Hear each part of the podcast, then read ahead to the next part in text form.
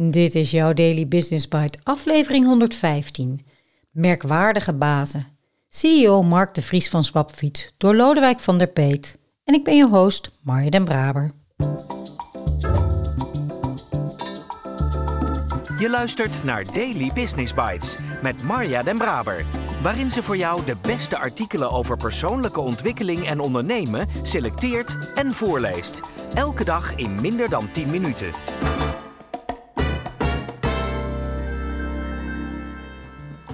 Dit is de podcast waarin ik jouw oren streel met de zachte klanken van de beste artikelen over ondernemen en persoonlijke ontwikkeling die ik maar kan vinden.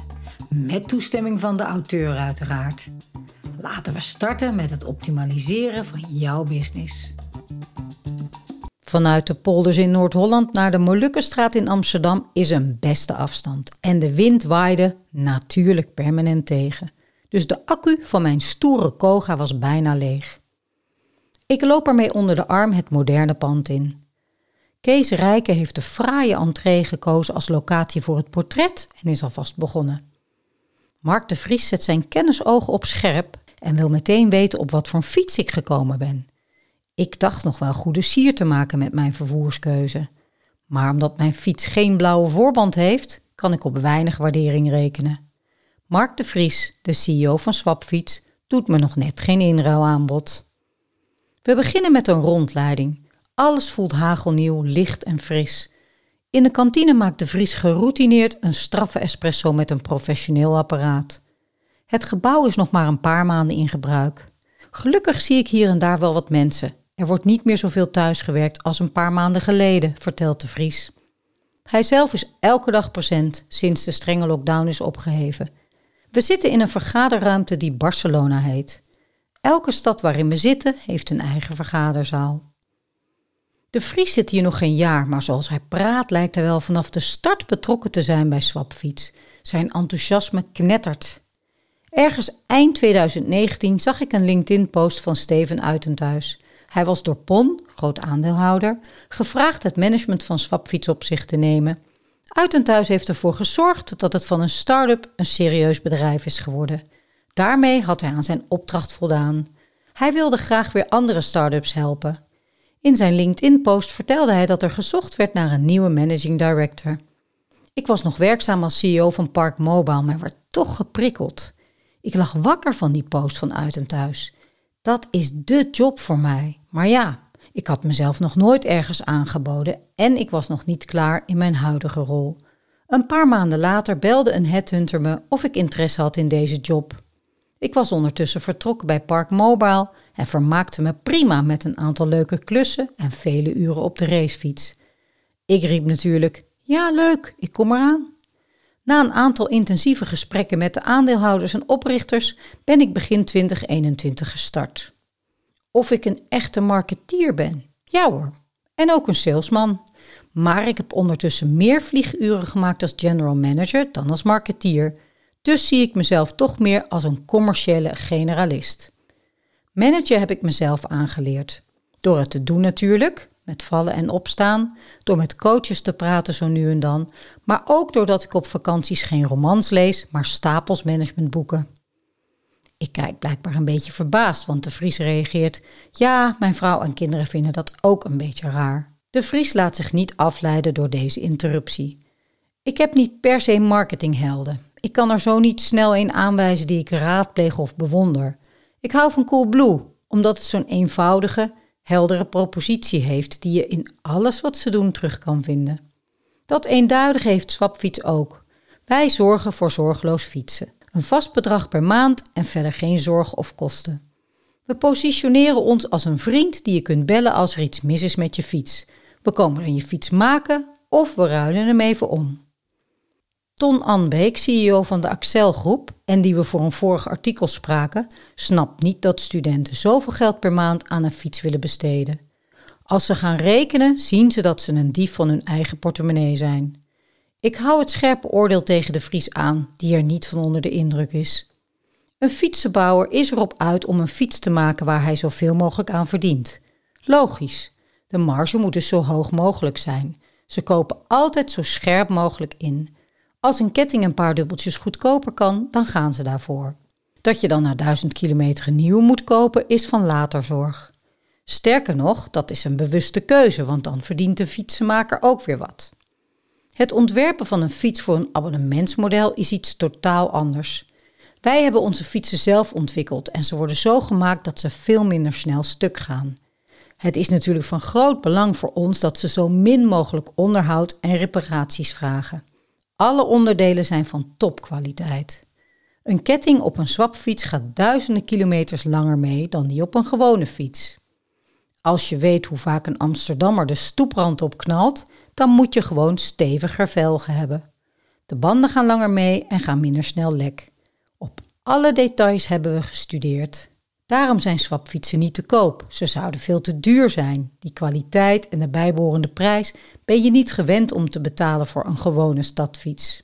Ergo, als je je maandelijkse kosten van ons afzet tegen die van een koopfiets, de verzekering en de reparatiekosten daarbij optelt, dan is Swapfiets wel degelijk een hele goede deal. Mede daardoor is bijna de helft van onze klanten bij ons gekomen door word of mouth. Onze klanten zijn dus niet alleen tevreden, ze zijn ook onze ambassadeurs. Ze willen niet per se een eigen fiets bezitten, maar wel zorgeloos fietsen.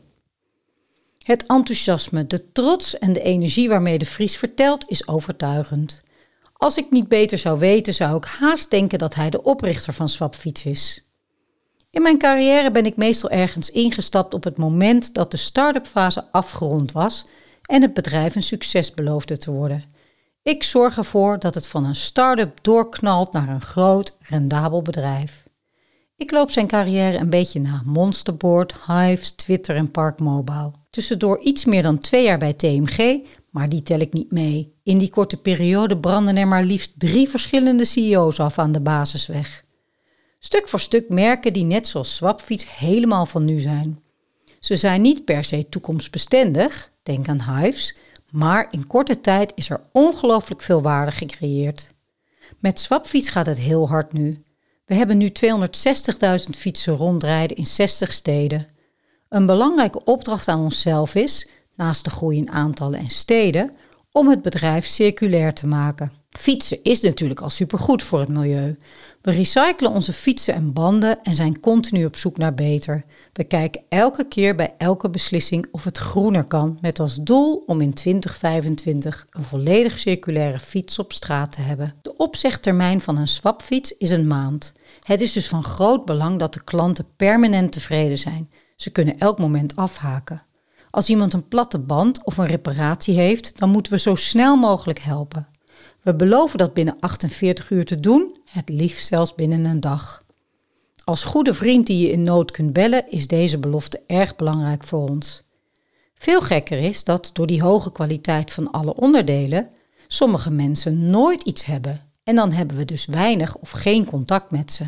We overwegen nu om met servicebusjes door de steden te gaan toeren en ongevraagd kettingen te gaan smeren of briefjes aan de fiets te hangen dat ze echt even langs moeten komen in een van onze winkels voor een onderhoudsbeurt.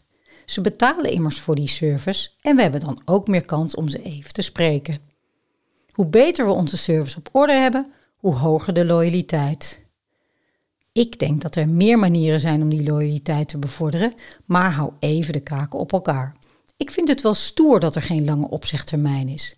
Dat getuigt van zelfvertrouwen en zou mij ook over de streep trekken. Helaas woon ik in een dorpje waar geen blauwe wand te vinden is. Swapfiets is bedacht door drie studenten in Delft. Ze haalden de eerste fietsen van Marktplaats. Die waren dus allemaal anders. Daarom zochten ze naar een manier om ze herkenbaar te maken. We hebben het appverkeer tussen de oprichters bewaard, waarin geopperd werd de banden Delfts blauw te maken.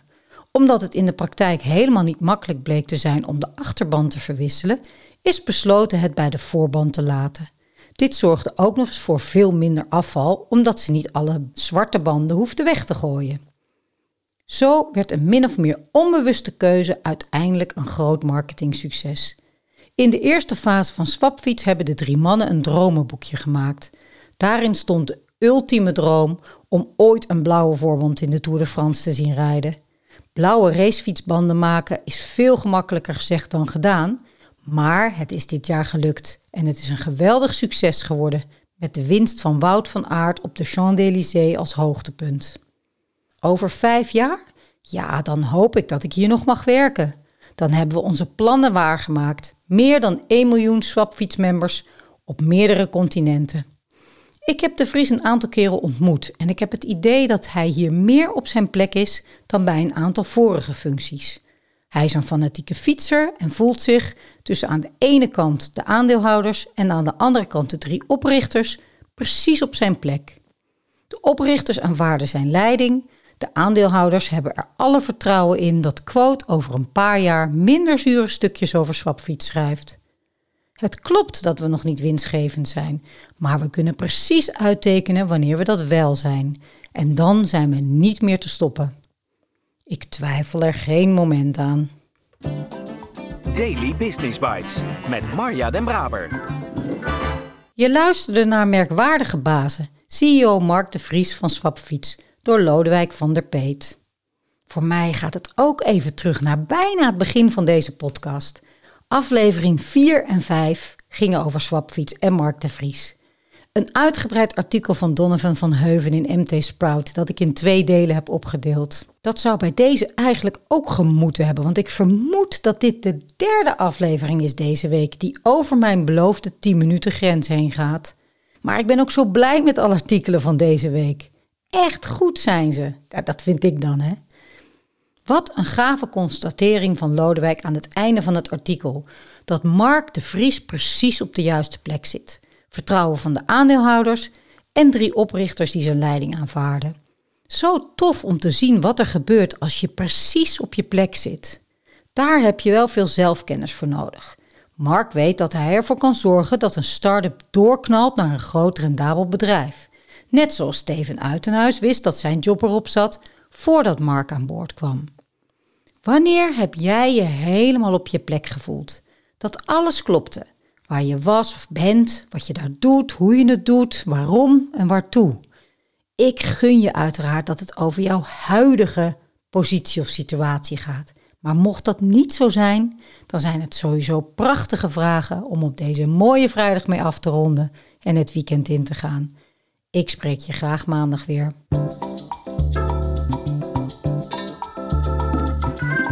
Was Daily Business Bites. Wil je vaker voorgelezen worden? Abonneer je dan op de podcast in je favoriete podcast-app. Meer weten? Klik op de links in de show notes.